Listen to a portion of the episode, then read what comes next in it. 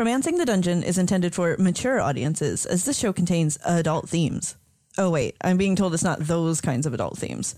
Just sensitive stuff that some audience members may find upsetting. Content warning for specific episodes can be found in the episode descriptions.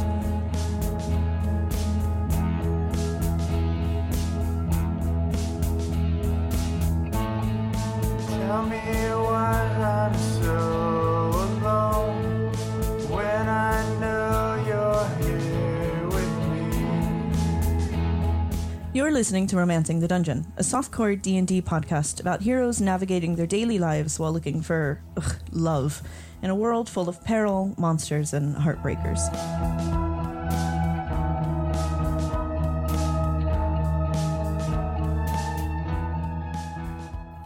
Last time on Romancing the Dungeon.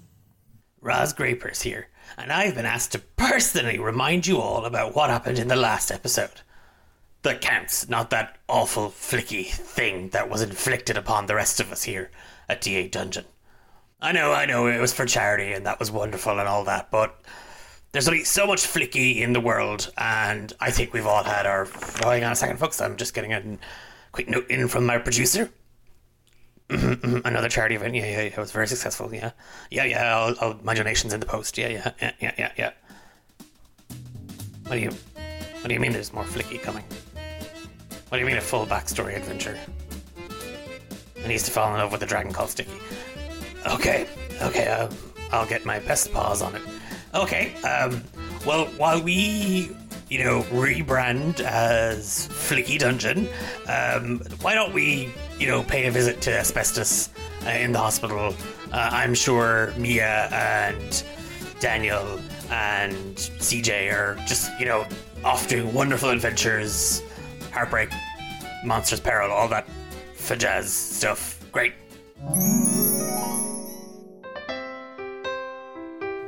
Are you lonely, miserable, or just plain horny?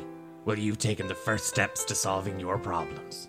At least your dating ones. Welcome to D8. Devoted, desired, dreamy or dirty. Dapper dates for dejected daters.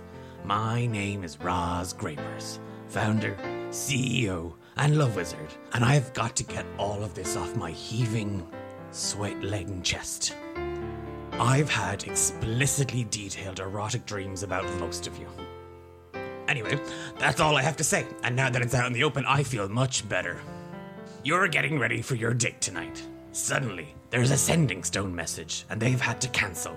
Their neighbor's dog is ill, and they're bringing them to the vet temple. How do you react? Well, as a paragon of love, I truly believe that nothing should get in the way of love, even if just potential love. So I think the only course of action might just be to... put the dog down. I have a friend who is quite skilled at this matter. Fia? Oh, yeah. Fia the dog killer is what they call her. Yes, that's her. So if a date cancelled via sending stone, incredibly rude, I would find Fia and use her to kill some dogs. Tracking expertise to find them and send that sending stone back through their window. That sounds like it might be a crime. Not if I'm not caught.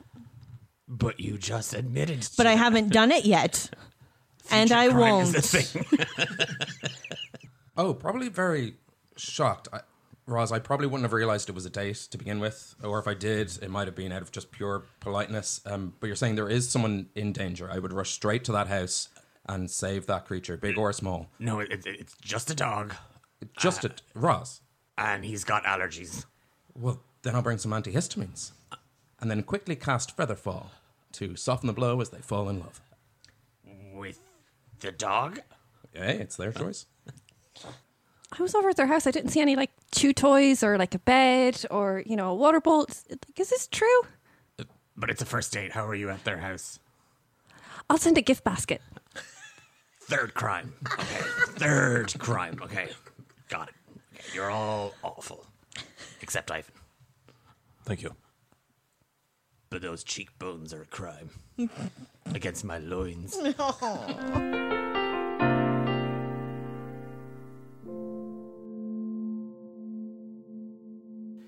AJ, Ivan, and Fia, You've received word that Hephaesta has been rushed to a Temple of Nan for emergency healing. It's quite late into the evening as you make your way across Gaelshire City.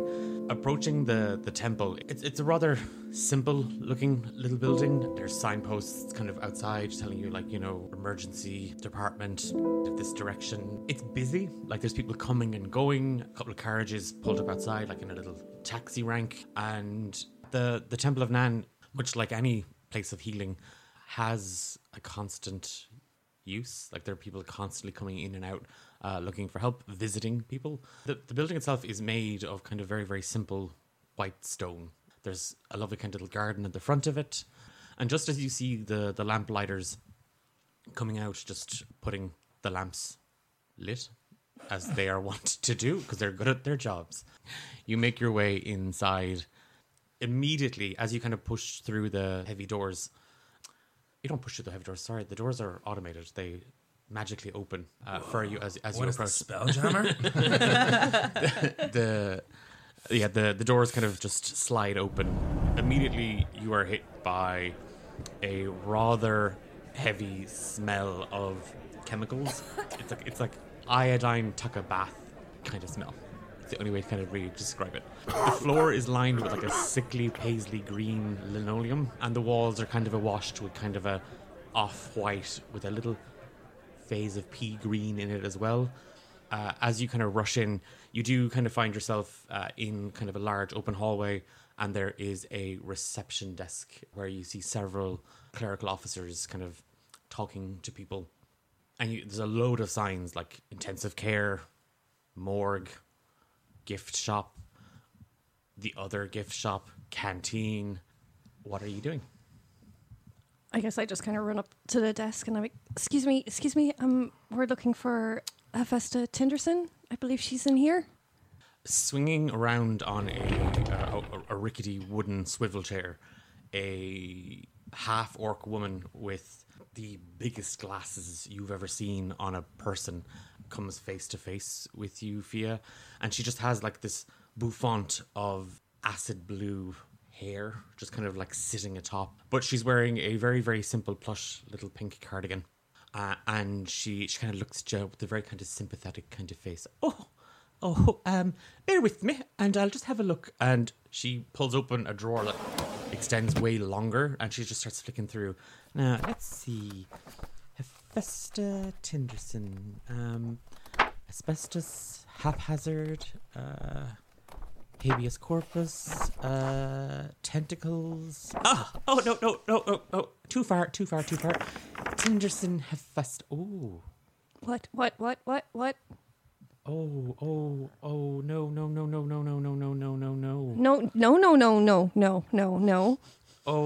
this is not good. Oh, gosh.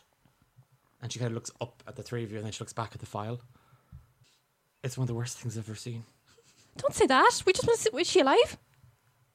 Hmm? Is she alive? Oh, I don't know. Her form's empty. Oh, my gosh. Oh, my God. Oh, no. No. We're missing some crucial details about her. I think the most crucial thing is, where is she and is she alive? Well, second to that, next of kin. And she takes out a quill. We're the closest that she has here in the city at the moment. I'm going to need a name, just like one name. Fia Burbage. Fia Burbage. And that's with a B? Yes. BFIA BURBAGE. Sure, yeah, okay. Blood type. Whose? Well, do you want me to start a form for you? I don't know. And then she takes out another. No. I don't know her blood type. We just want to see her, please. Take a guess. Internal. Okay, internal blood type. Food allergies. Nate. And has she eaten it often? I think so. If Hephaesta punched herself in the face and it hurt, would you say she was weak or strong? Strong? Because she punched herself in the face? But it hurt Fia, so would she be weak? No, she's strong because she had the will to do it. Oh, yeah. Is it physical strength or mental strength? It doesn't say. Oh. Maybe add another box in. oh, that's going to have to go higher up. I'll get somebody on the sending stone. And she's now kind of reaching over to the desk and she's like... Can we just get through this? We can go see Hephaesta, please. Oh, what am I putting in here? Weak or strong? Strong. Strong it is. Has she ever died before? Yes. Okay. Do you know how many times? While this is happening, I'm going to cast Locate Object. Well, to Ivan, yes. No. Your little ball bearing. Very smart. Yeah. It's the little ball bearings I handed out, which I don't know. Did you give one to Hephaesta? Well, technically I don't even have to because it's just an object that I'm familiar with. So, I could say her weapon or whatever. So, yeah. So just her lack of armor. I don't know. Do you have armor these days? No. She does. She bought armor. I do. I just wasn't armor. With you. Okay. Yeah. She did. But you don't know that. Yeah. Okay. Maybe her Yeah. Well, unless they took it off me, which I'm in a hospital. Oh, one of her pierced ears, where her earring. Okay. It just happens, right? It's just one of those spells that does a thing. I think so, yeah. So within 1,000 feet. Yeah, Ivan, it's a thing of you know exactly where Hephaesta's piercing is. Okay. So does me.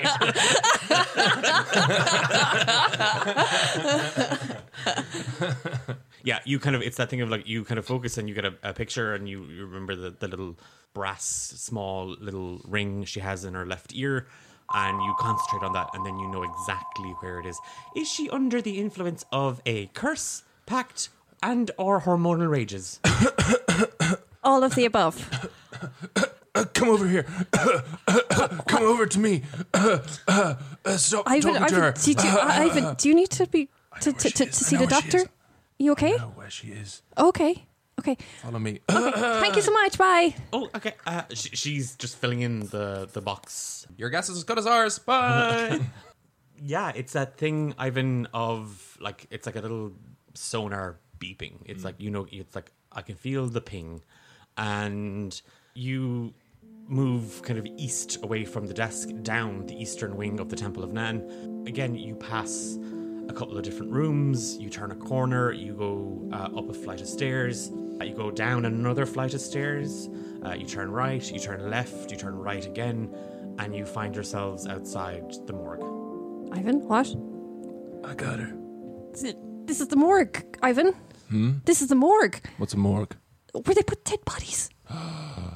But she died before, right? Can we bring her back? Oh God. Is she in here? Is it in here? Is the ping in here? The ping is localized to here. There. And I point. You push through and you find the morgue just filled with boxes and crates and little packets. And there's a very sleepy looking halfling attendant wearing green robes. So I'll walk on up. Hello. Hello. We're here to see, collect Hephaesta Tinderson. She's not here. She's here. You're in the old morgue? We're kind of running out of space, so this is where we kind of patience. I have it on good authority that Hephaesta is here. Did they send you down from... I have it on good authority. He pulls open a drawer and he just starts flicking through a load of charts and files and stuff like that. And he takes out a fairly heavy ledger and he starts flicking through it. And he just kind of points behind your shoulder, AJ. There's a little drawer just kind of up over your head. Her stuff is here. Yeah, and he moves over. He pulls a ladder on wheels up. Yep, sorry. After you. Yep. Thank you. Don't I know you? Maybe. I don't know if I know... Do I know you? Well, it made my day if you did. But no. I just, and he does a weird little army salute at you. Oh, ease. So, are you a soldier? No. Okay, just, you don't have to. A big fan. Cool. Well, be crazy if you were. Drawer trying to digest that. Because a huge fan would be that's so much wind. That, it would be a fan that big would be terrifying. Oh, I just mean They say never meet your heroes. He again, with the kind of the book in one hand, he reaches into the drawer. He goes, Hephaesta Tinderson, one sickle. I'll take it. So Ivan takes it and sort of hands it to Fia and says, I'm so sorry. Oh, Ivan, if her stuff's here, she's probably still alive. 14 piercings and like little 14 little individual baggies are like just handed out to you again, Ivan. I'll take them.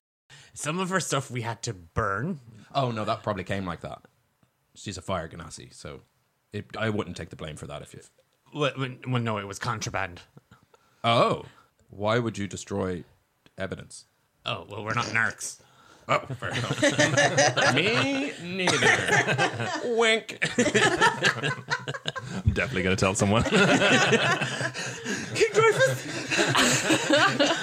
My friend and sister. I gotta go. Wisdom saving throw. Just AJ sweating for the next 6 weeks. If you had a friend and they had bad things on their person.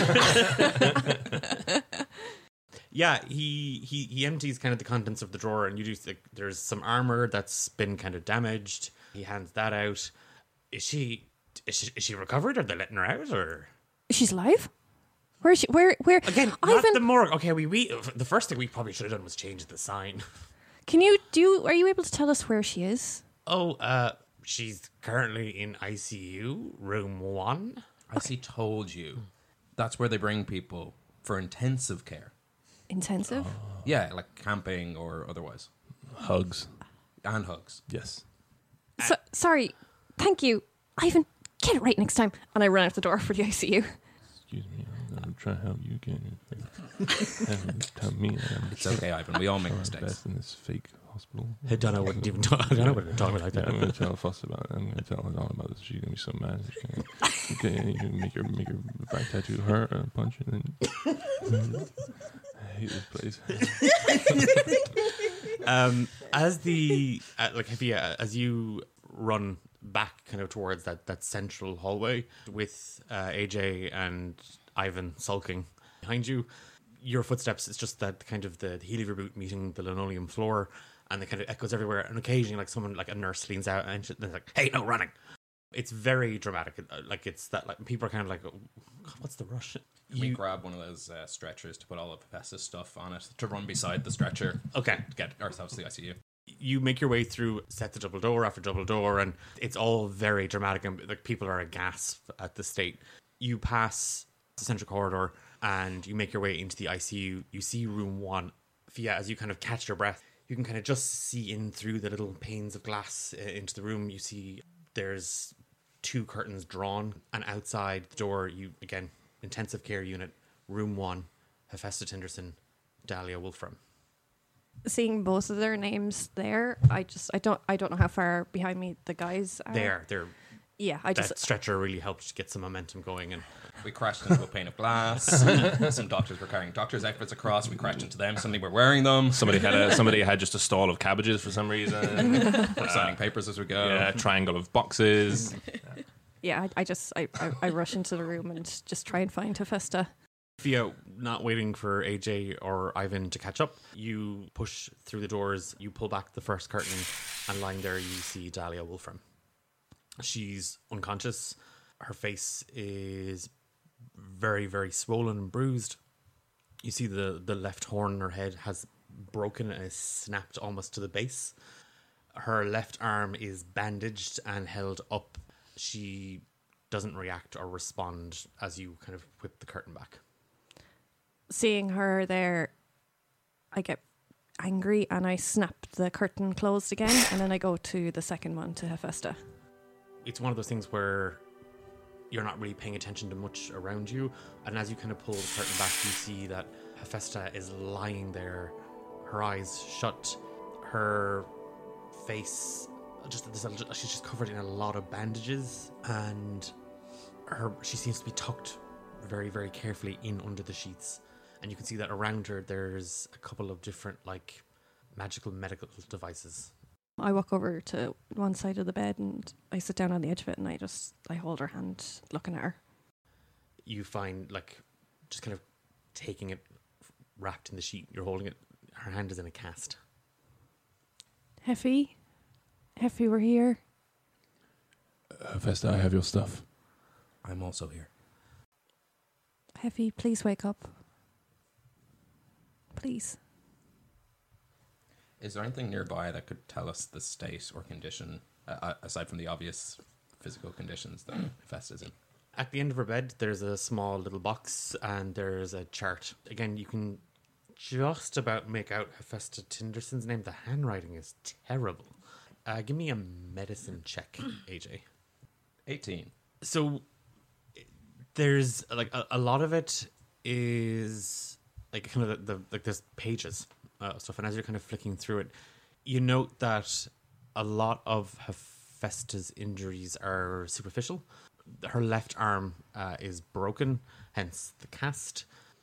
There's notes then speaking to the fact that the patient did not respond to any healing magic. It's all just been like first aid. She has been unresponsive since she was brought in. She has failed to react to any form of magical medical intervention. Sophia, the good news is she is stable, but she's in what I can only describe as a sort of state of stasis. They are trying some things. A lot of what they've been trying hasn't been working magically or medically, but I think she's going to pull through. She has to pull through, so she will. I don't even kind of turn my head around. I'm just staring at Hephaesta's face. And you just see Fia nod her head slightly, but she doesn't turn back to make eye contact with you. I can go try find a doctor to probably explain it better than I can. I you know, passing knowledge of this just through field medic tents and stuff, but or if anyone's it's late, if anyone needs dinner or even a coffee, I'd say it would be a long night, so I can head to the shop and get us. Does anyone need anything? I'll give you guys time. Ivan, you need anything? So I heard in the sort of the corridor somebody was talking about a flat white. Okay. I want to try what one. I want to see what one of those is. Yeah, I'll go to the. It mightn't be in the gift shop, but it might be in the other gift shop. Yeah. Okay, I'll check the. And Fia, anything, water or? No, I'm fine. Okay. I'll sort of tepidly leave the. That's not the right word. Timidly. There we go. Gingerly, yes. All the flavors. You just leave the room. I leave. Yes, I have a note. Fuck off. You kept my fucking flat white. AJ, as you've kind of finished scanning the chart and you kind of put it back, you do see that the attending doctor is Dr. Fillee Ponde, so at least you know who to ask. But you head out of the room and you're kind of making your way kind of back to that central area to see if you can get a doctor, and then a flat white for Ivan. Notions. Okay, notions of fucking Ivan the hipster. Wasn't the fucking first. I've missed a lot the last 1,000 years. Fia and Ivan, is there anything that either of you are doing at this point? I think I'm just going to sort of stand, watch, and let Fia have her kind of time. I don't know how much time passed, but Fia eventually does turn to Ivan. Ivan, can you promise me something, please? Yes. Look, I know you and Hephaesta and Kyle all wanted to do stuff and figure things out while you were here in Gaelshire, but don't go alone again. We'll go with you. We'll go with Hephaesta, we'll go with Kyle, whatever. I don't want to see any of you like this. Yes, of course. We're a team. Thanks. As AJ, you go off searching, and Fia, you and Ivan are just keeping an eye on Hephaesta. Hephaesta, you wake up to the sounds of metal clanging. Oh, lovely. And you know that lovely, yeah. It's that sound of metal being beat. It's that like, oh, really now? And as you kind of, it's that thing like as you go to open your eyes, you feel your whole body kind of stretch out, and your feet just bump off of the end of what you thought was your bed, but there's like a load of boxes on it. And as you look around, you're at home. You're in what, at first glance, storage closet. Nope.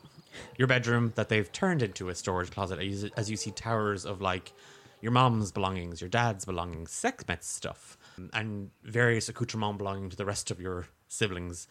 Outside, the sun is just kind of blazing in through the window. The curtains that you'd pulled are doing very little to shield you from it, and you can hear the clang. It's very close to your bedroom window.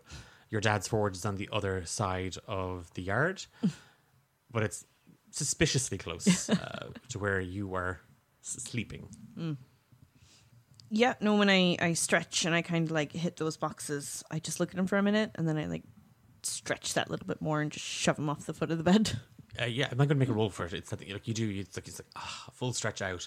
The boxes kind of like slowly edge and then topple over, and you're able to kind of get the full scope of your bed again. And like it's that thing as you kind of glance around, you don't see any of the posters that were kind of, because they're kind of hidden behind bits and pieces. There's a really lovely portrait of Sekhmet propped up against a box of stuff that you see a couple of skulls on it, and it's your stuff that have been boxed inside it, but Sekhmet's portrait is carefully placed against it. You can get the faint smell of bacon sizzling. The sound of metal has kind of drifted back to where your dad's forge is, and just as you kind of like find yourself kind of fully awake, you hear Mother just call out, "Hephaesta, sweetheart, it's afternoon again. And? I thought today you were going to go down to the village, see about a job." "Yeah, I will. It's still today." "I mean, it won't be in a couple of hours. So, I made breakfast." "Great, thanks." "You going to get up?" "Yeah." "Did something fall?" "No." "Sounded like something fell." I just shoved the portrait of Sekhmet over. "No, everything's fine." "Your dad said that MacArthur, they're looking for help on the farm." "No, I won't be doing that." I just like stand on the Sekhmet painting and just kind of do little steps in a circle, like just little stomp. Yeah, you kind of get out of bed, you step up and on Sekhmet's portrait. Your room is it's a box room, and now it's a box room full of boxes. There isn't much really here. It's been about a month since you had to return from Tezrab. The small girl moving to the city and living out her wildest dreams, well, it sparked and burned out just as quick as your savings did. You weren't able to find solid work. You weren't able to find affordable accommodation. And your requests from Sekhmet and your parents, Vesta and Adrinus, for a loan went unanswered, and eventually you had to move back. I do fully intend on finding some kind of work, but not the shitty work that they're offering me. So I just kind of rifle through a few bits of parchment paper that are lying about and look for something I can write on the back of. You find, like, it's that thing of, like, you're rooting through boxes and you kind of find a couple of bits and pieces. The first box you open is filled with, like, trophies and plaques. Sekhmet, from when she won, well, everything. You kind of take that box off and drop it gingerly. You go to the next box. This is sort of a mishmash of everything. There are loose sheets of parchment. There's a small tin box that looks to have been for butter cookies. You open it and you find like a sewing kit. Universal experience. Yes, yeah, even here. But you found some parchment paper. I just grab that haphazardly, grab a quill and start stomping my way out to get something to eat. Give me a wisdom saving throw. 19. You reach for the door. It's very strange. It's that sort of thing of like, it's like a little bit like deja vu, but in reverse. Oh, that happened before. Mm. And then suddenly that didn't happen. I haven't been home in years. You kind of pull the door open and then you find yourself in the kitchen with a plate of blackened bacon. Just the way you like it, sweetie. And your mother is standing there, and on her hip, she's bouncing your baby brother. He's got like a small little tuft of reddish. It's the family. It's red and gold and kind of hair, just kind of like spun up on his head. From where you've kind of perched yourself, you're kind of at a counter, kind of like parchment paper in hand, and you've already written some stuff. And it's that thing of, did I? And you're kind of half sucking on a piece of extremely crispy bacon. God, she's such a bitch. And you can just see kind of down the corridor into what is your mother's studio. And while she's bouncing your brother on her hip, she's working on this huge canvas. I kind of pause and I look at my hands and look at what's around me, and I go to read what's on the parchment. Like, have I written anything good?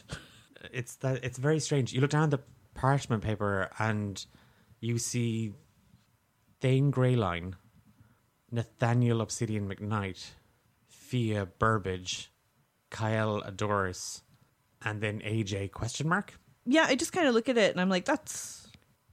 maybe I'm meant to go after them? And I just kind of fold it up and put it in a pocket and I go to start over. Just something really awful about how the amazing Hephaesta Tinderson here to offer her expertise. Need a hit, need some money, need a job done. With like awful stick figure drawings. Okay. Give me a roll of a D20. And do you have like calligraphy tools that you might be... I might actually. Oh God. Ink pen. It's from like parchment. Making all her burn books and stuff. And yeah. Graffiti. Yeah. Nothing specific, but I do carry parchment, ink, and a pen. Okay. You just roll a flat D20. I was going to let you add your proficiency bonus if you had. Oof, that's a 3. Yeah, the stick figure drawings are woeful. Fantastic. Like it's a thing of, am I stabbing him or entering him? No one can tell. I offer both services, so it's actually perfect. Yeah, you've done a couple of bits and pieces, and it's that thing of like you're doodling and you're trying to draw. I'm like so proud of myself, yes, and just woo! But then you look up at what your mother has painted. Yeah. And it's a masterpiece.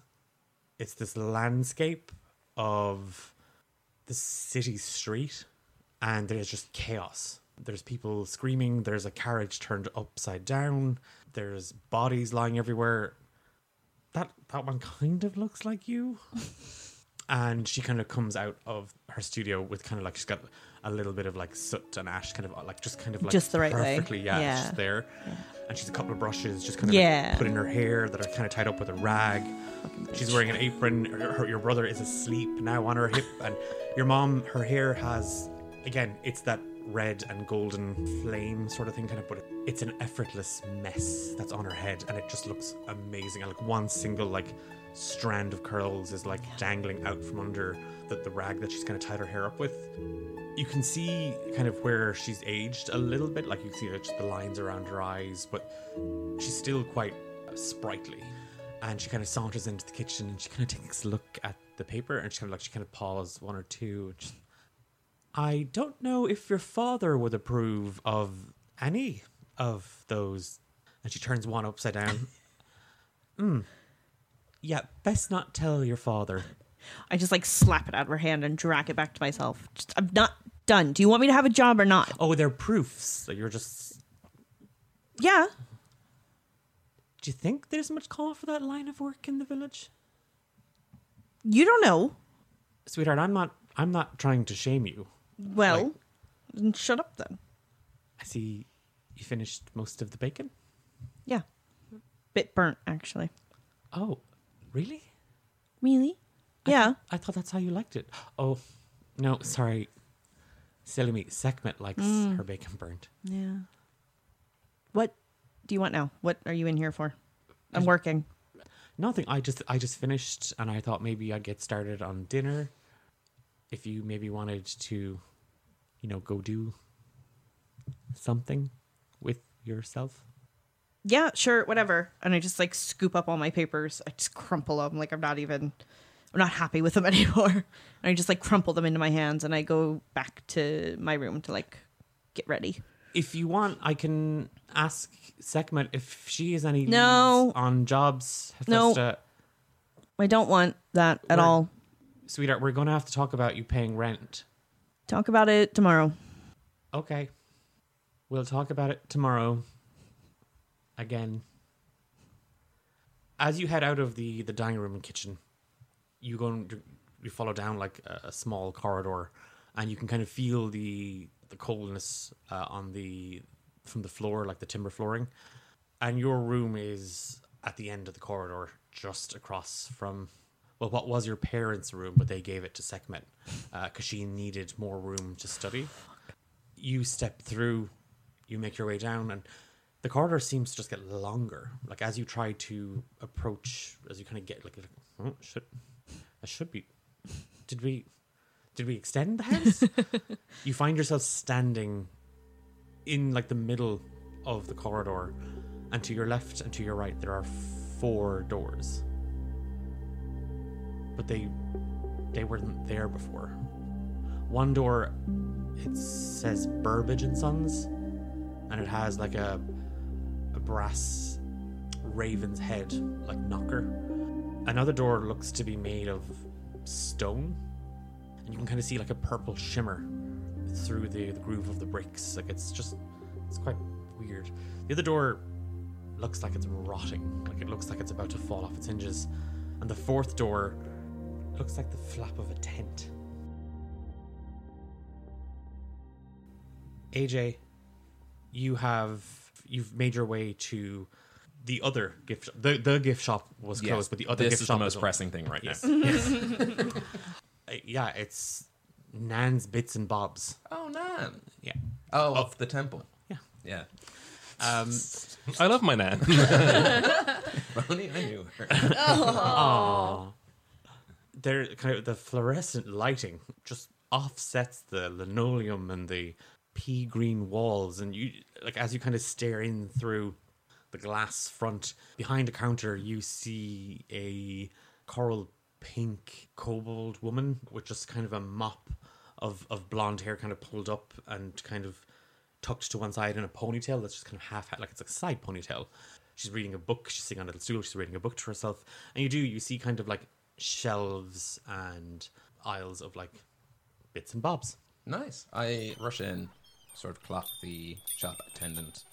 I'm immediately looking to see if they do coffees of any sort. You can see, yeah. Actually, like, I wouldn't know what a flat white was. Ignore that. Scrap it from the record. I immediately look around for things called flat white. Okay. You don't see, like, you're scanning the shelves and stuff like that. A lot of it is like merch for the Temple of Nan, like stuff you would buy in like a tourist shop: mugs, t-shirts, pencils, magnets, doorstops. I went to the Temple of Nan and all I got was better.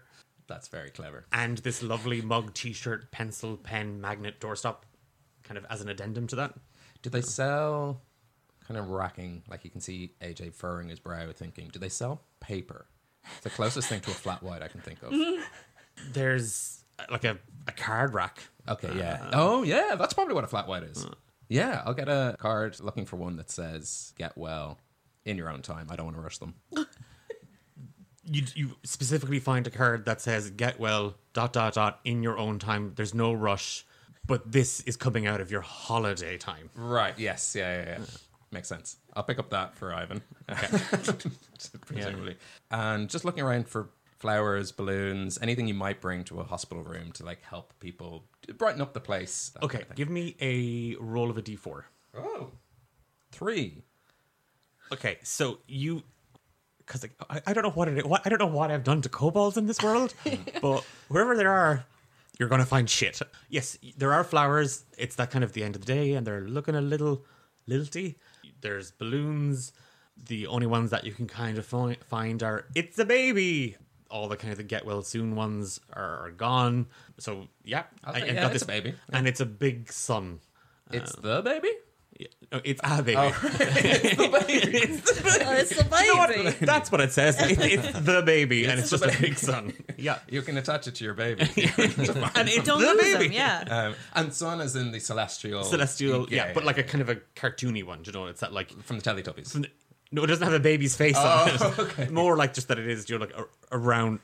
Why are we spending so much time on this? No, really, I gotta. Does it wear sunglasses though? Yeah. It does, yeah. It's got cool sunglasses on it. Yeah. Got it. I feel like we're in the chapter of a fantasy book where you're like, oh, not this character. Got all this guy ever does is go off shopping for weird shit. I'm just wondering as well, is it the baby? It's the baby. Okay. Yeah. And the is underlined and in italics. Okay, that's nice. The big bad, guys. That's the... he's laying the groundwork now. It's the merch cut. Come on. Yeah. Coming to you on the Romancing the Dungeon web store, it's the baby balloons. So, yeah, it's that thing you're kind of rummaging through. You've got some flowers. You've got the balloon. You've got the get well soon but no rush flat white. And as you're kind of rummaging through kind of different bins of stuff, you have come across the Never Better sweater, price tagged at 50 gold pieces. On the price tag instructions, the sweater gives a +1 AC while worn.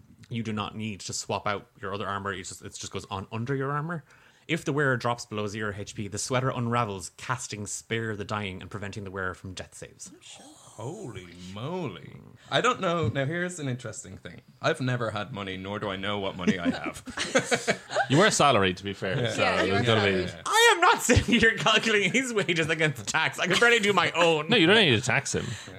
He's a civil servant. Yeah. They don't pay tax. I don't pay tax. I mean, what? What? Excuse you? So you have... Okay, so it's... You've a company card. Well, you do have your seal from the Gaelshire Army, so you can charge it back. I don't think this is expensible. It seems like a personal purchase, and I'm a good boy. No, it's let's use the carte blanche of being, I don't know, a favored son of the king. Okay. You're the king's son? No. It's the baby. No, just mean in a colloquial sense. King's quite fond of me. Yeah, it's very much a very chunky sweater. It's like a sweater your nan would have knitted for you. It's very scratchy. But you take that, you've got your balloon, you've got your flowers, you've got your flat white card, and you head up to the counter to pay. The kobold just kind of looks kind of up from her book, and then she immediately blushes, and she kind of freezes when she sees you. Do I know this kobold? She has a name tag. It says Dizzy. Dizzy. Now this is madness, because in my head I'm picturing a mix of like Birdo and then that Kong with the blonde hair. Yes. Yeah. Oh my God, that's literally what I had. I'm thinking of Dizzy Rascal, but bonkers. That's actually what plays as you come in and out of the shop. Dizzy. How you doing? How's your mom? Your dad still working?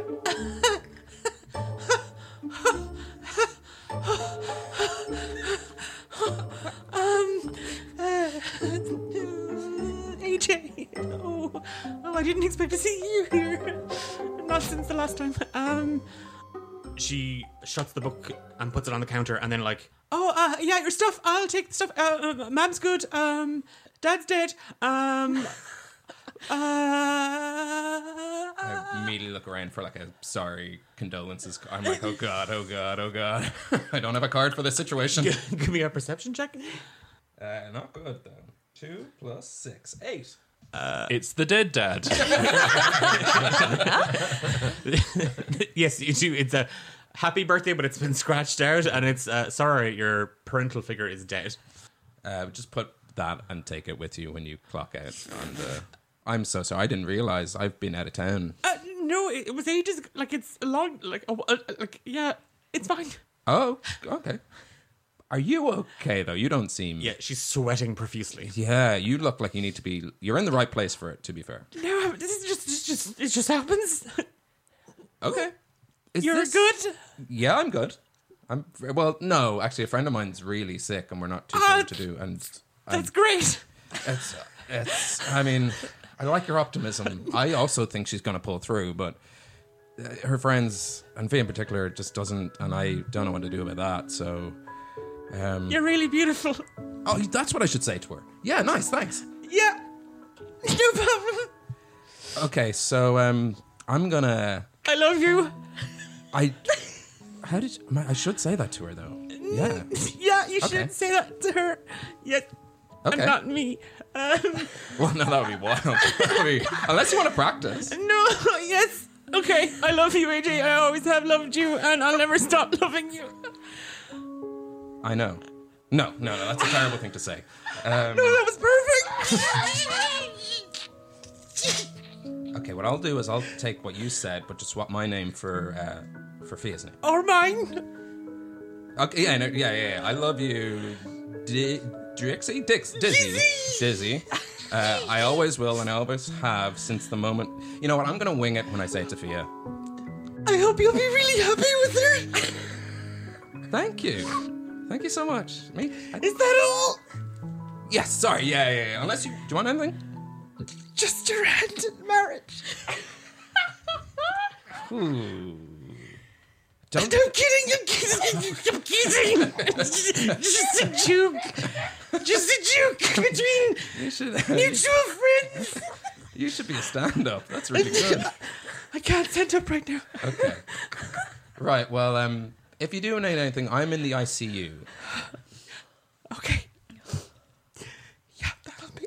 Okay, she goes to kind of rack it all up. I'm sorry, I have to get out of that character. I'm getting lightheaded. I was getting real fucking dizzy. So you're buying the Never Better sweater? Yes. Oh, absolutely. Oh, yeah, so you're just charging this all back to the... if I have money, I'll use it, but I don't think I've ever carried money. She gives you a receipt. It's going to cost 60 gold pieces in total. Right. I'll mark that down. Okay. Who do you think you are, the queen? I don't carry change. This is what happens when you have a proper job. Listen here, a couple of fucking months ago, you were walking around with a fucking MasterCard. Every time my expenses. That was Nate, okay. Not for lack of trying. I even asked it for a per diem a little while ago. Yeah, AJ, you've bundled up the flowers, the card. You've given her the other card. Yeah. You've got your sweater. You've got your balloon. Yeah, AJ, with your kind of the stuff bundled up, you bid farewell to Dizzy, who is doing her best not to break into hysterical crying. And she goes back to reading her book, Beauty in the Eye of the Beholder. And there's a very raunchy-looking beholder on the cover. I'm not even going to paint that picture. Fia, Ivan, you've been in the room for, AJ's been gone maybe 15, 20 minutes. By and large, it's just been the two of you the entire time, and it's kind of gone quiet. Ivan, you've kind of found yourself sitting in a small armchair in the corner. Fia, you're still sitting by Hephaesta's side. The silence is only broken when the double doors open again, and you kind of both kind of turn to look up and see who it is. And standing there is a rather frazzled tan wood elf in a long white coat, underneath green robes, glasses kind of half hanging off her face. She's vibrating a little bit. Her hair is just this wiry, tangled mess of bedhead that's kind of swooped to one side. And she's carrying several charts under her arm, and she comes in and she's like, okay. Yeah, they're still here. Yeah, and they're still not responsive. Okay, yeah, we can do this. Yeah, no, you got it. You must be people. People who are in the room. I'm sorry. Who are you people? We're friends of Hephaesta. Can you give us more information about her condition, please? Well, she moves over to the nearest bed. Hephaesta, and she looks down. Is a tiefling. No. Broken horn, several contusions, we believe concussed, not responding to any treatment. Her left arm is shattered. That's not this lady here that I'm sitting on the bed beside. This lady. Oh, and she just lets go of Dahlia's arm and shuffles over really awkwardly. Sorry, they just all look alike when they're all bandaged up. Yes, Hephaesta.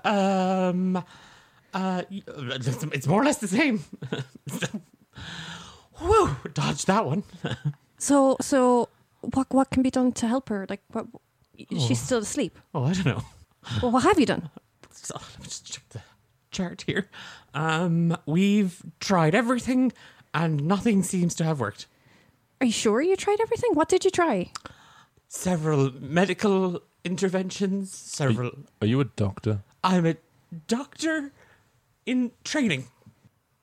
Okay, are there any sort of competent doctors here, or... No! Oh. I'm on shift. I'm on call. I drew the short straw. I am 9 hours in. I am 15 caffeinated beverages into the last hour, and this is what you got, okay? So don't come for me. I'm a single, independent young woman in my height of my medical career, and I am in charge, at large, and doing the best I can. And I don't need a man. I didn't say you did. Well, don't look at me like that. Look, just, can you give us more information about her condition, please? Please? Well, I'd say she hasn't used conditioner in a while. Condition. Her condition. Coma. Isn't there magic you can use to get her out of that? Nope. The healers have tried everything, and all I'm doing is making sure she doesn't... Is she that bad? Well, generally speaking, is a medical term for death. I don't see... So I sort of grew up far away. Now, I don't know much about medicine, but in the camps, what they used to do for sick soldiers is they used to... how do I put this? Take a clove of garlic and sort of press it up into their backsides. A garlic suppository. Yes. You know, we've tried that. If we put any more up there, she's going to be a roast chicken. Right, I'm all out of ideas. She's not allergic to garlic, is she? Because her chart was empty. Oh, God. Fia? I don't know. I don't think she is. So what do we just wait? Is that all? What can we do? Thoughts and prayers? Oh, she'd be really... Good idea. I'm going to get down on my knees and start praying to her, Donna. She'd be really... That's going to keep him busy for a couple of hours. Okay. Can I ask something else? Is there any way we can get her removed from the room? And I point at Dahlia. No.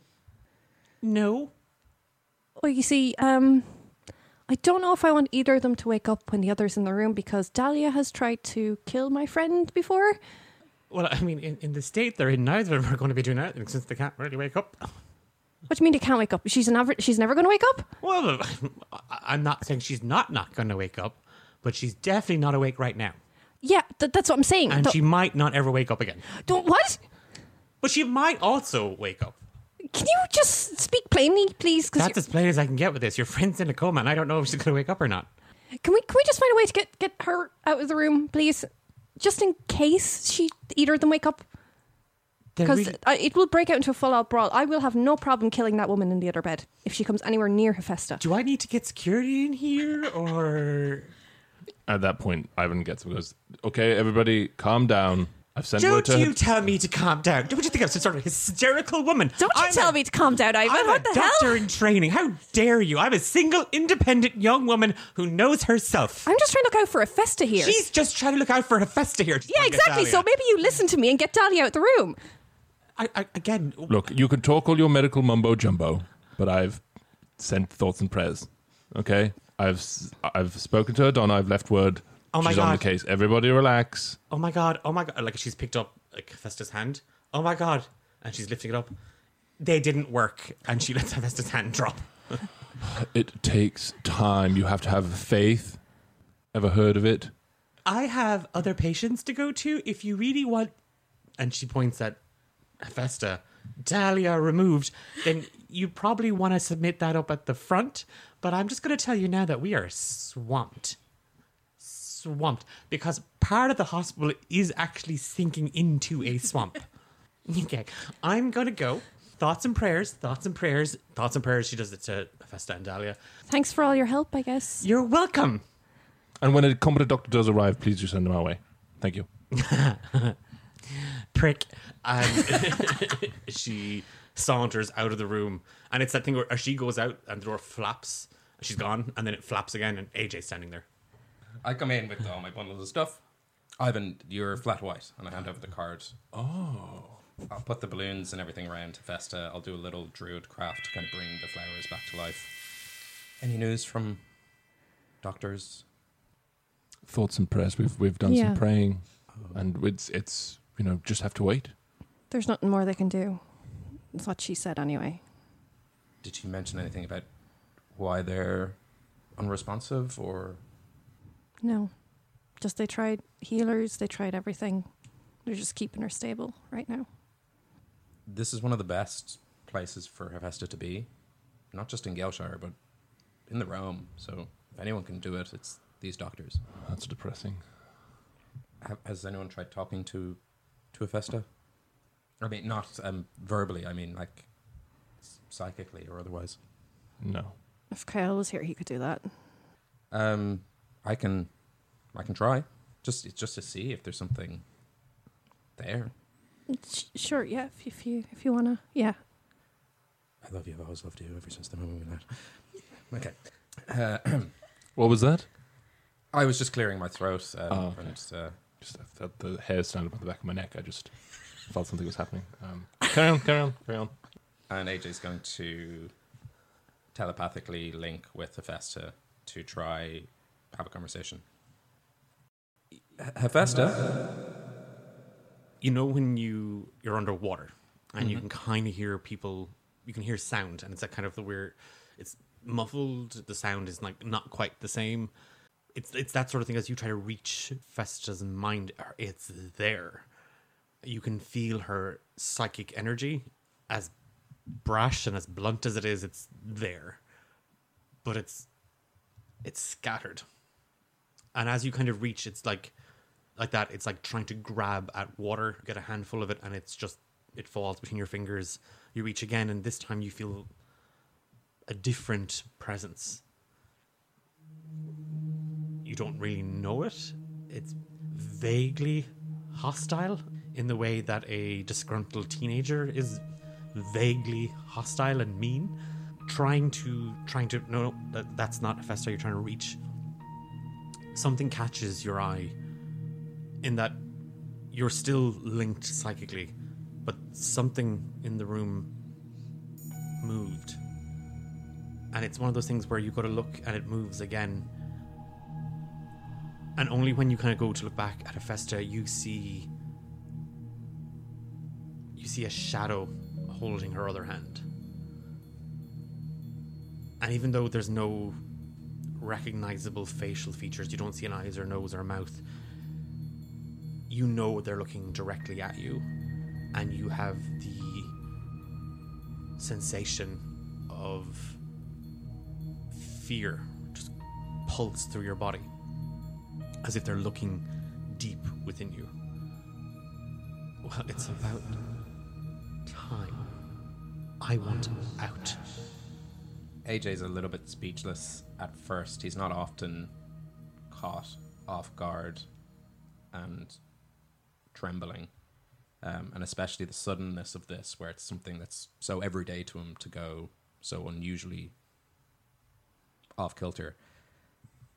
Who are you? I am somebody who is trapped, and I am somebody who can help your friend Hephaesta. Help how? Can you wake her up? Yes. And will she be okay? She won't be. She'll be the same as when she. She'll be the same annoying, loud pain. That doesn't sound the same. The loud part, yeah, but annoying, no. Charming. Pain, an absolute delight. So I need her that way. She'll be unharmed, provided this works. Okay. I'm not really much of a just do it myself without consulting. I'll get back to it. Achilles? Yes. You can't tell them. But I have to tell them. You don't. You can't. Because if they know, this won't work. If they know, you won't be able to help Hephaesta? If my plan to save the three of us is to work, we are going to need the other two. If they know the plan, it will not work. If they know the plan, it won't work, or if they know the plan, they won't help. It won't work. They'll still help. Stupid people will always help. So run it by me once again. You can help Hephaesta. In return, you get out of where you're trapped, which I presume is in Hephaesta, Why did she drop you there? She didn't. I trapped myself. I made a mistake. Now the three of us are stuck. You heard what they said about the doctor. You've consulted the charts. Medical treatment isn't working. Were you out before you got trapped? Yes. So you've come from where we're from? Yes. And you're just trying to get home? I'm just trying to get out of this. You said Hephaesta will come to no harm. Is that true for all of us? That is true for all of you, provided the plan works.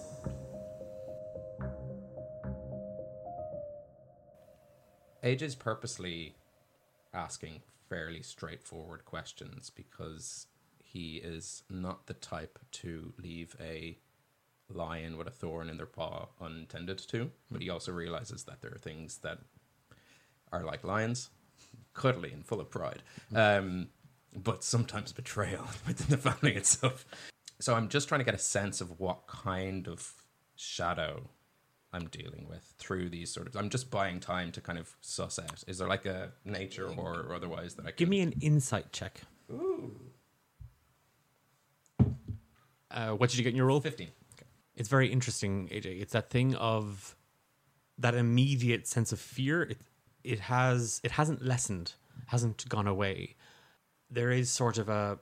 You're kind of finding yourself again, and that like it's that trying to think it all out and make sense of it and think of what's best for Hephaesta, what's best for Ivan, what's best for Fia, what's best for you, and trying to figure it all out. And it's that kind of heat of the battle, heat of the moment. And you push through that fear. What you're speaking to, the shadow, you make yourself look at it. And it's that thing of it slowly starts to take form, and you can see where it's holding Hephaesta's hand. Its other hand is holding Dahlia's. It starts to take on a more corporeal form, and you do see a decrepit humanoid figure, female presenting, almost just wisps of wet, greasy hair kind of hanging from its head, and just sunken face, and just very, very gnarled, sharp features. It's that thing of, as you're looking at it, you can kind of like, as your eye kind of like goes up along, your eye meets hers, and it's just this swirling, swampy ichor almost, and you can see that it's kind of weeping. As much as it is terrifying, it also looks broken. It looks injured.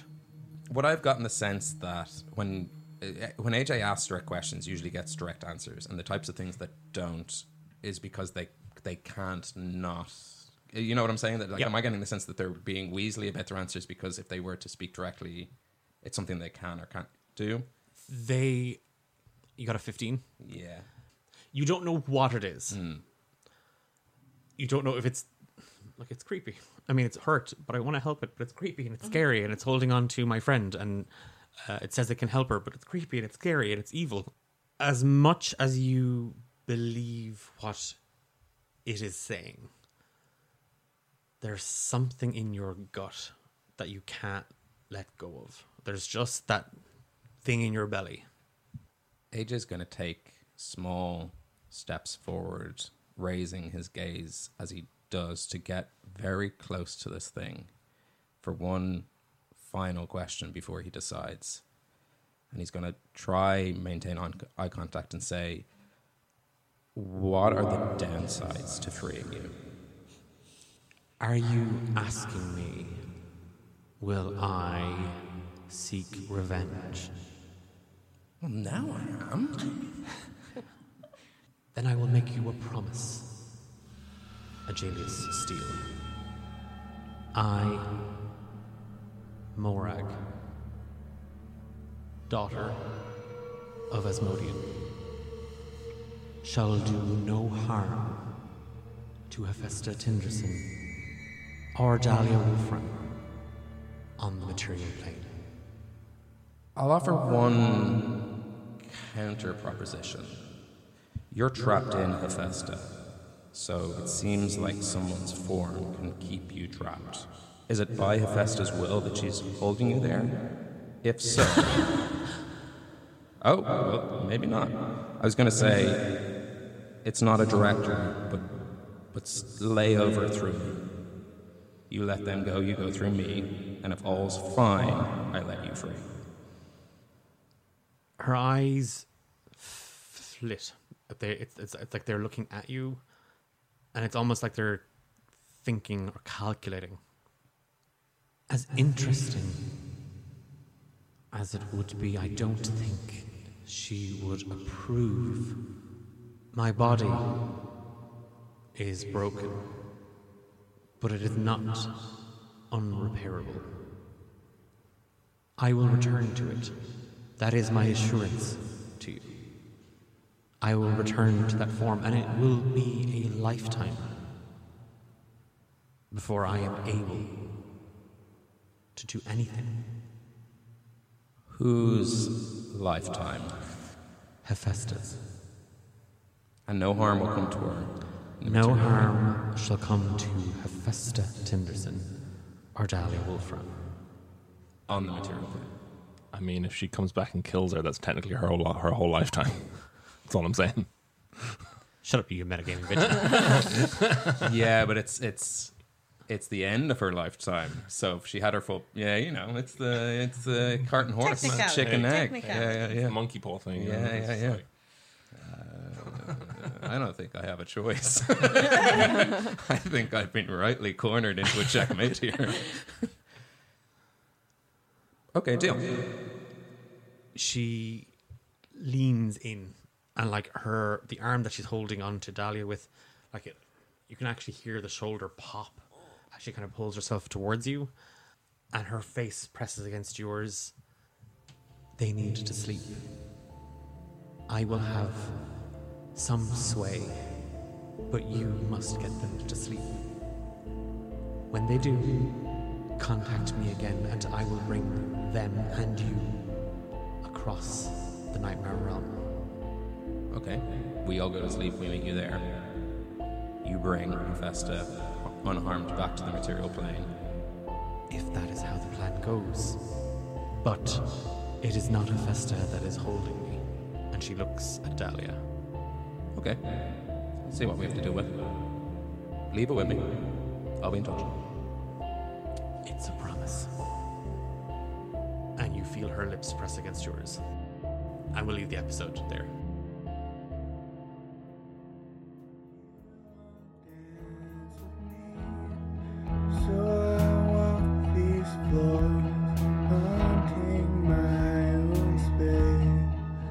You've been listening to Romancing the Dungeon with Amber, Sam, Ben, Louise, Eilish, and me, Declan, your Dungeon Master. It's been a hectic couple of weeks for us here at D8 Dungeon.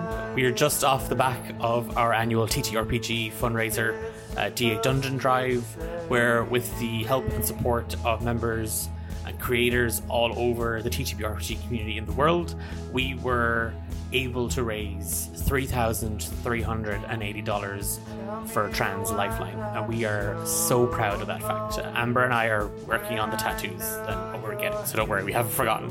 Then we found out a couple of days later that we won Best Script Podcast at the Crit Awards at Gen Con, and that came as a complete and total surprise to us. We were completely honoured to be nominated in the category as some of those amazing TTRPG creators out there. To win was something else. So for those who nominated us, for those who voted for us, thank you so, so much. Speaking on behalf of the entire team, we are just totally and utterly happy and so proud of that accomplishment. So thank you so, so much. There is no rest for the wicked, though, and we are working on a couple of bits and pieces at the moment. If you're following us on social media, you might have seen a sneaky little recording with some familiar faces, some new faces. Very, very excited to bring that to you in the near future. It is Romancing the Dungeon related, that's all I will say right now. It will have far-reaching consequences, so that's fun. As always, a big thank you to Ghost of Red Mountain for our amazing theme song, Haunted. The title card and artwork is by Ralph is Redacted. We are back in 2 weeks' time. Until then, do make sure you check us out on social media at D8 Dungeon. And if you have the time and you've not already done so, we would love if you leave us a 5-star review on wherever you are listening to this podcast. Until then, take care.